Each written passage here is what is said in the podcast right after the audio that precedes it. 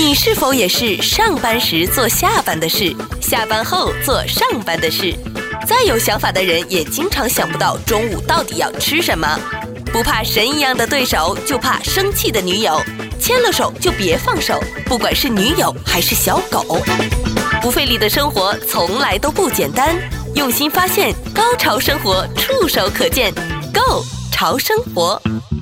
欢迎各位听众收听《购潮生活》，我是小伟，还有生活达人 KY，Hello KY 你好，小伟好，收音旁边的朋友们大家好。上期节目播出之后呢，我们就在那个 Pocket 上面我弄了一个标题哈，这标题是说有哪些所谓的酒庄可以忽略，好像很不礼貌，对不对？但我也承认了，我觉得标题有的时候是让大家能够有机会看到，有兴趣点进去。我们分享的有些内容呢，当然是属于我们的主观感受，但是主观的感受也是基于大量的经验，还有亲身的经历，再加客观的分析。我不觉得所有的内容都能讨好所有的人，但我们希望能够是有一些真实感受的分享，这个是我们的底线，所以我不觉得有任何的问题。所以呢，听众的反应就非常的好，他们觉得这个是能够让我们可能会避免一些的迷思啦，筛选一下啊，对，筛选一下，因为人时间成本有限嘛，没错，我能挑，我当然也可以去，但去了以后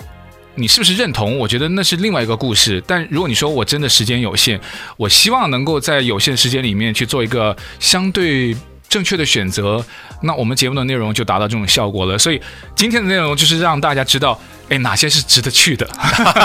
其实我太同意了，小伟，不单单是时间有限了，因为一天就是24个小时，对吗？对啊，一个礼拜就7天了。而且呢，其实如果大家真的有兴趣学习或者去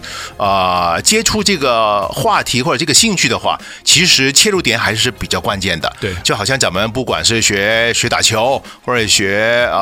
书法，或者是怎么样，其实没有一个完全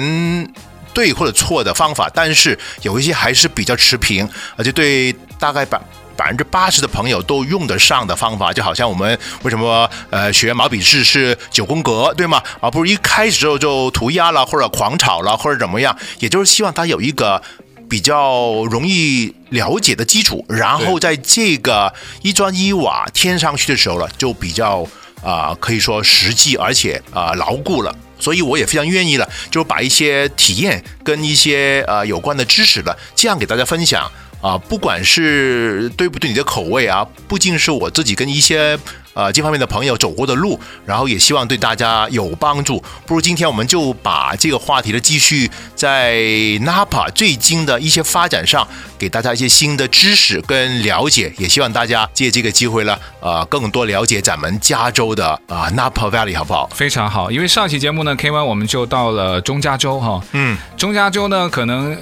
对于这些地方的一些印象停留在可能疫情前，或者说你已经有不知道多久没去了。上一期的节目如果错过的话呢，可以回听我们的 podcast 啊。如果你是苹果手机的话呢，在第一页它自带的那个 app 就已经可以点到，然后就打 GO， 然后潮流的潮，购潮生活，你可以看着标题有一个featuring KY。那如果你只是 KY 的粉丝，当然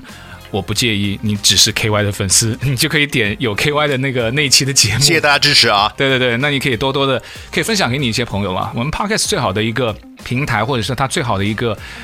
机会，就是它可以分享给美国以外的，就不只是我们加州本地的听众。但加州是一个旅游胜地，对，只要开放了旅游，来美国的，来西海岸的，加州肯定是很多人的一个选择。好，我们今天就继续往北走啊，错过了中加州，回听上一期。今天我们往北走呢，Napa酒乡这个已经是不陌生了，名声在外了啊。对，那还有什么可以玩，或者说你有多久没去了？最近一位 KY 才刚刚结束一趟非常新鲜的行程，这个行程是有时效性吗？就是说它这个活动是1年1次还是怎么样？对对对，谢谢小伟提醒啊，就是我跟小伟希望在这里把一些话题或者知识啊，通过大部分的普遍性，但是也有它一些就独特性跟时间性在里边，这样的话呢，就可以说是比较新鲜出炉的感觉了。所以大家如果感觉这个东西知识上能用得上的，真的没有问题，这个不受时间的很大的改变。因为比如说 Napa 这个酒乡有多厉害，我现在给大家一个最新的数据，在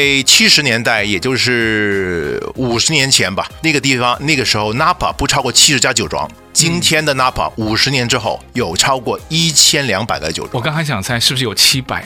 1200个酒庄。哇哦！10年前大概就是，或者8到10年前大概就700吧。所以这个速度真的跳得很厉害。当然不是每一家都有葡萄园，现在也比较流行的就是我跟某某这个有名的葡萄种植。其实可以叫大师了，埋一些上好的葡萄，然后再租用一些设施来压制葡萄汁处理然后最后发酵，酝酿这个顶级的葡萄酒，这些都是有团队可以帮你忙的。所以尽管你没有葡萄园，没有土地，也可以所谓有一个酒标，或者你可以叫酒庄吧，但你没有，其实没有建筑物了，但你有起码是几款酒是你名下的，这个玩意其实已经不下10年了，而且华尔街啊、高盛他们也帮忙牵头，所以你看得到这个其实也是挺领风骚的，但是 Napa 在整个世界酒坛的地位了，其实越来越厉害。那么我在这里考考大家啊，好，世界最大的葡萄酒生产国是哪里？法国。这个基本上10个朋友9个半都这样说了啊，不是法国，你还有谁在法国之上呢？那就是美国了，美国排第4啊，第1是意大利，第2才是法国，第3就是西班牙，那么美国大概就靠第4，所以美国的量不少，但是绝对排不上就是在旧世界的头3名，所以这个量还是挺厉害的。但是法国的确是基于各个的原因它没有排上第，但是这个没问题，因为刚才我这个数据是产量，但是就好像美国它产量才是排第4，但是85%的美国葡萄酒来自于加州，所以咱们加州还是挺牛的，而整个 Napa 只不过占加州酒的4%的量，但是它绝对超过我们这个加州酒的价格的1半，因为它一瓶顶人家可能1箱，甚至于不止1箱，对不对？所以怎么 Napa 的地位不单单在于它的量，其实也不小，但是它的价格其实很高的。不费力的生活从来都不简单，用心发现，高潮生活触手可见 Go 潮生活。哇，那这个我们突然就对 Napa 这个地方可能你很熟啊，你可能也会经常去，你也会帮衬它可能其中的一个酒庄，但刚才 KYE 介绍完之后，你大概就对 Napa 在整个全世界哈这个葡萄酒的这个版图上面，它的地位、它的比例，甚至你可以联系在美国加州，就你有个很清晰的一个地图了。无可否认，还是很重要啊。虽然它只有4%，但是你刚刚提到的在加州或者它在世界的知名度，但我有想到一个问题，刚才 KY 你提到一个也不是最近才有的，就是那种有自己的酒标，是，但它没有自己的庄园，对，也不有葡萄田。我们有时候喝葡萄酒啊，或者说你要品尝一些东西，你最希望能够品尝到的就是它的工艺的差异性。那请问这种按照你过往的一些经验，它的差异性是不是会越来越小呢？因为同一位大师，就跟一位美厨餐厅的主厨，他可能帮 KY 的餐馆去做一道菜，他帮我的餐馆做一道菜。对，我不否认他都尽心尽力。可是都是出自同一个人的时候，这个比喻我不知道恰不恰当。那它的工艺的差别，其实你这个问题就问得非常的有档次了，而且很高水平。好像这个现在所谓的餐馆那个顾问一样，美食顾问一样，他帮我的餐厅帮忙出谋划策，也帮你的餐厅出谋划策，会不会两个都是差不多了？因为 DNA 差不多。其实也可能会，也可能不会。所以说到底，就是你跟我这个餐厅老板，又或者我跟你这个洋酒的老板或者葡萄酒的老板，懂不懂行，懂不懂要求，或者就随人家带着你走，这个很不一样。现在在 Napa， 大家如果听过我们节目或者一直有留意的话，一开始比较流行就是单一葡萄啊，我这个100%的赤霞珠，100%的梅洛怎么样？但是大家可能不知道 ，Napa 它里边的标签法其实挺宽松，就是说，比如说它标了葡萄种，在这个酒标上啊，比如说我这个是 Cabernet Sauvignon 赤霞珠，其实 Napa 只要求你有75%的葡萄是赤霞珠，你就可以叫赤霞珠了。所以其实大家喝到的很多 Napa， 哎，为什么这一瓶就跟那一瓶不一样？那一瓶跟那一瓶不一样？同一个系列哈、哦。一个最大的可能就是它25是混了什么在里边。比如说你如果75是赤霞珠， 20几是梅洛，或者20左右是梅洛，又加一些小维多或者是品丽珠，这个不就已经是波尔多混酿的做法了吗？对，就2、3、4种葡萄放在里边，对不对？甚至于你可以放一些 Zinfandel 或者是 Cabernet 一些更冷门的葡萄，或者斯拉子，哇，这个很跳跃，像混血儿一样。突然间这个小孩是黑头发的、黄皮肤的、那个蓝眼睛的，哇，这个太耀眼了，对不对？所以其实这个也看到各个酿酒师，当然也有庄主了等等的很多心思在里边，如何在标签法的条条框框里边走出一些自己的特色啊。那我也了解了。所以呢，在尤其是现在属于新葡萄酒世界的这些产地了哈，我就觉得它可能在工艺上面的严谨度，它趋于一致性，可是在风味上面呢，就还是应了那句话，没有最好的葡萄酒，你尝过你觉得合适的，我不觉得那个也不好，对吧？那因为你就是那25%的差异，它其实的变化是可以有无穷的组合呀。那这个第一是葡萄品种跟比例的问题了。另外就是，其实 Napa 大家忽略的一个很关键的问题，就是这个 Napa 山谷，就是东西横距7英里，南北横距35英里左右，这么一个山谷，就这个 V 型的山谷，其实它里边的土壤的多样性超过了整个法国的所有产酒区的土壤的变化，等于说它的土壤多变性是非常厉害的。所以都是同一种葡萄品种，在不同的土壤，它的发展出来的特色就肯定非常不一样了。就好像还是一个中国小孩，他在德国生长，在美国生长，在香港生长等等等等，或者日本生长，他出来肯定是不一样的，一模一样的道理。太好了，就 KY 用这些非常浅显的比喻，会比较能够解释到现在葡萄酒在这个可能差异性方面啊，大家其实也不用特别的执着哈。所以就如果按照你那个比喻顺下去，没有说在哪个国家出生的这个中国孩子特别优秀嘛，对吧？他们都有各自好的地方，但价钱会不会是一个区别？有的人就说：“哎呀，Napa的酒都偏贵耶。”这个我太同意小伟。其实刚才我们就用到那个混血儿，这个其实很好了，真的没有哪一个叫优秀，对不对？对。第一，比如说葡萄酒，你的味蕾其实喜欢或者习惯就是了。我们节目应该讲过，其实人类他童年的记忆一大部分是从气味跟味觉来了，就好像现在我们所谓的回到老家闻到外婆的扣肉或者那个饭香，对不对？那种就是不是电饭煲的，是瓦煲的，用柴火来煮出来的，这味道就不一样了。对对，这种东西其实喝葡萄酒也一模一样。大家一开始接触什么，哪个地区的葡萄酒如何喝，跟什么喝，可能你就有偏好了。所以对喜欢喝的朋友，当然可以考虑提升一下自己的品味跟鉴赏的能力。第二，也慢慢把这个海纳百川的这个文化可以带入进去，就是不单单喝一种，起码在各家的字典里边也有更多的词汇、更多的知识，能因时制宜的来使上不同的葡萄酒或者场合的使用，我感觉这个也是挺好玩的。Napa 本来就名声在外啊，即使是慕名而来的话呢，有的人都去过不止一次了。那如果 KY 刚才您说现在已经从当时的什么70家，现在已经过千哈，对，有可能会越来越多。那要去的理由或者说动力就更多了，因为你每一天去拜访一个，那你都要1、2年才能够把它弄下来，对吧？那何况你可能不是每天都去。不费力的生活从来都不简单，用心发现，高潮生活触手可见 Go 潮生活。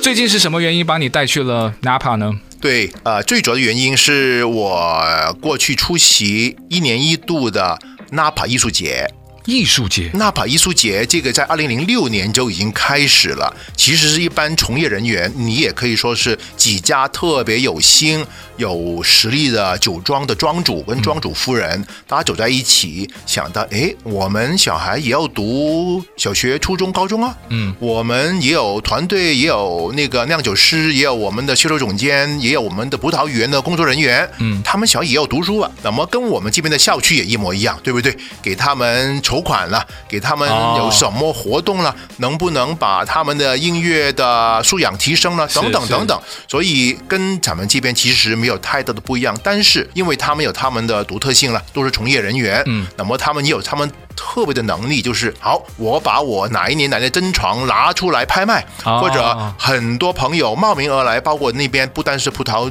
酒园酒庄了，也有美食天堂，包括很有名的 French Laundry、这个法国洗衣房，对对，跟那个美国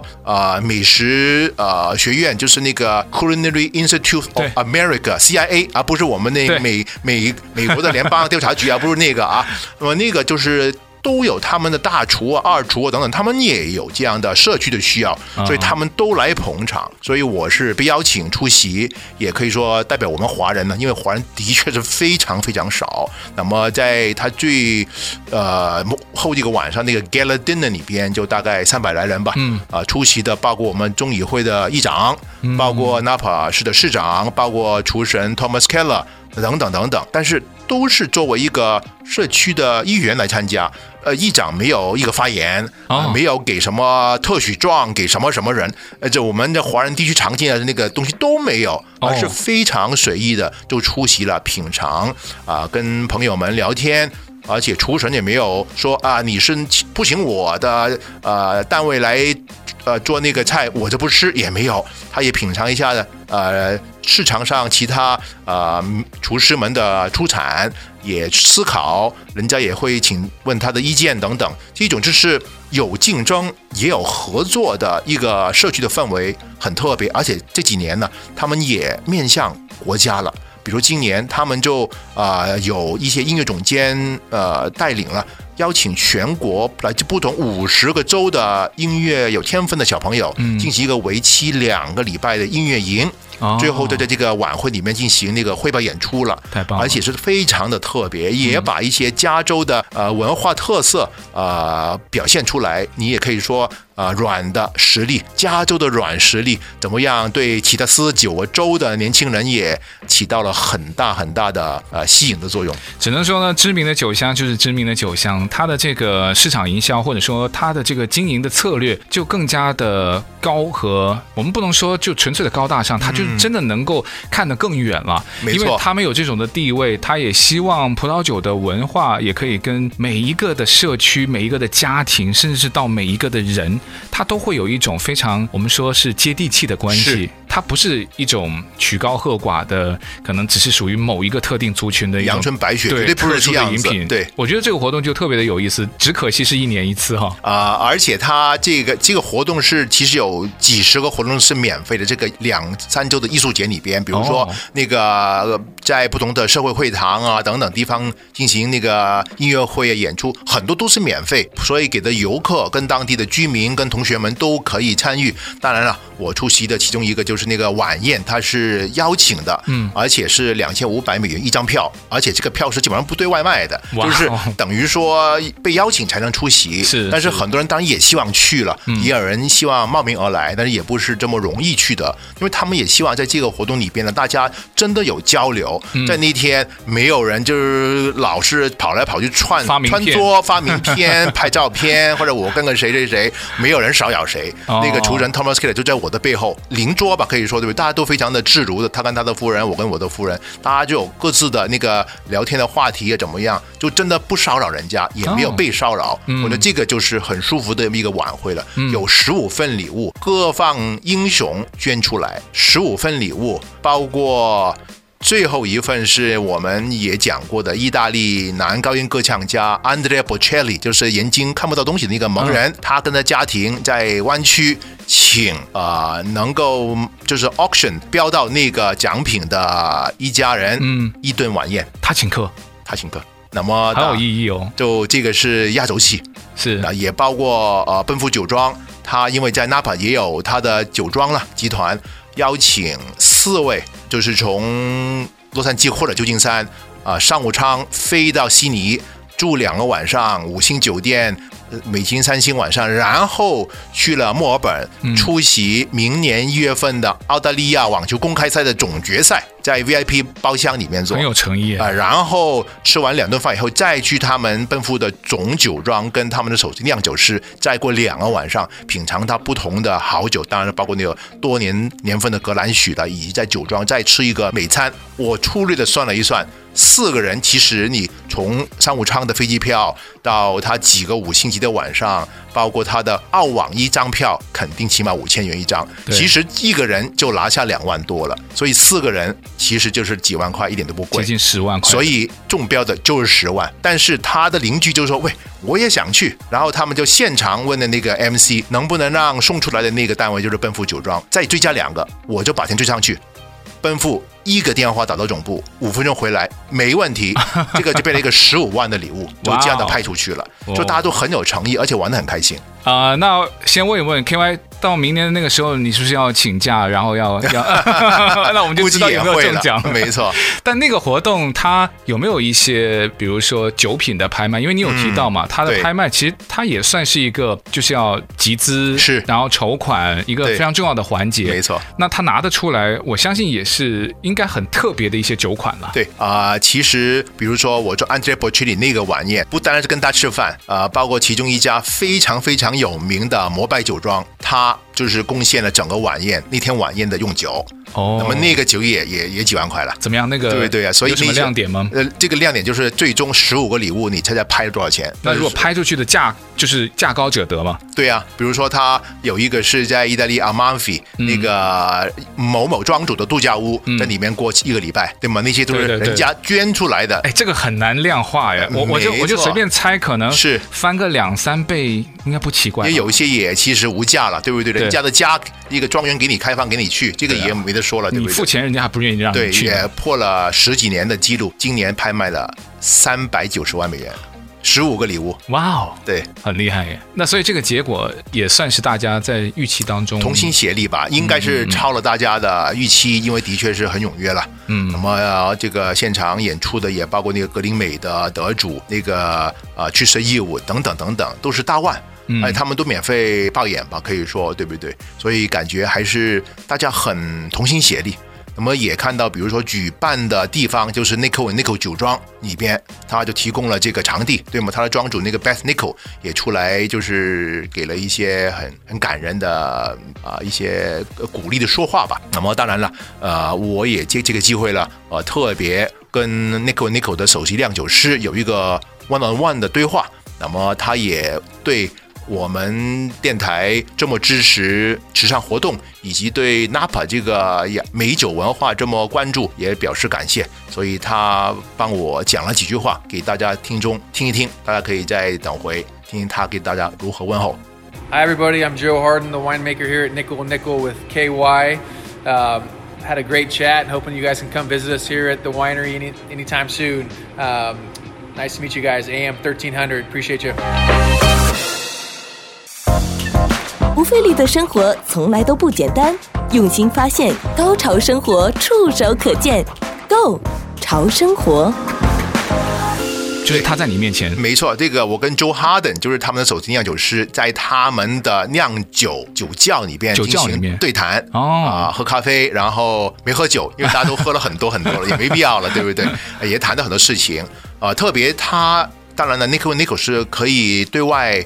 开放的，当然你要预约。我感觉它这个酒庄的特色就在于它有18块田，然后每一块田的土壤都非常不一样，所以如果大家愿意花一个半小时进行访问的话，也可以品尝不同的它的酒品种之余了，其实更多的都学习到土壤对葡萄的影响。18块田就是有些很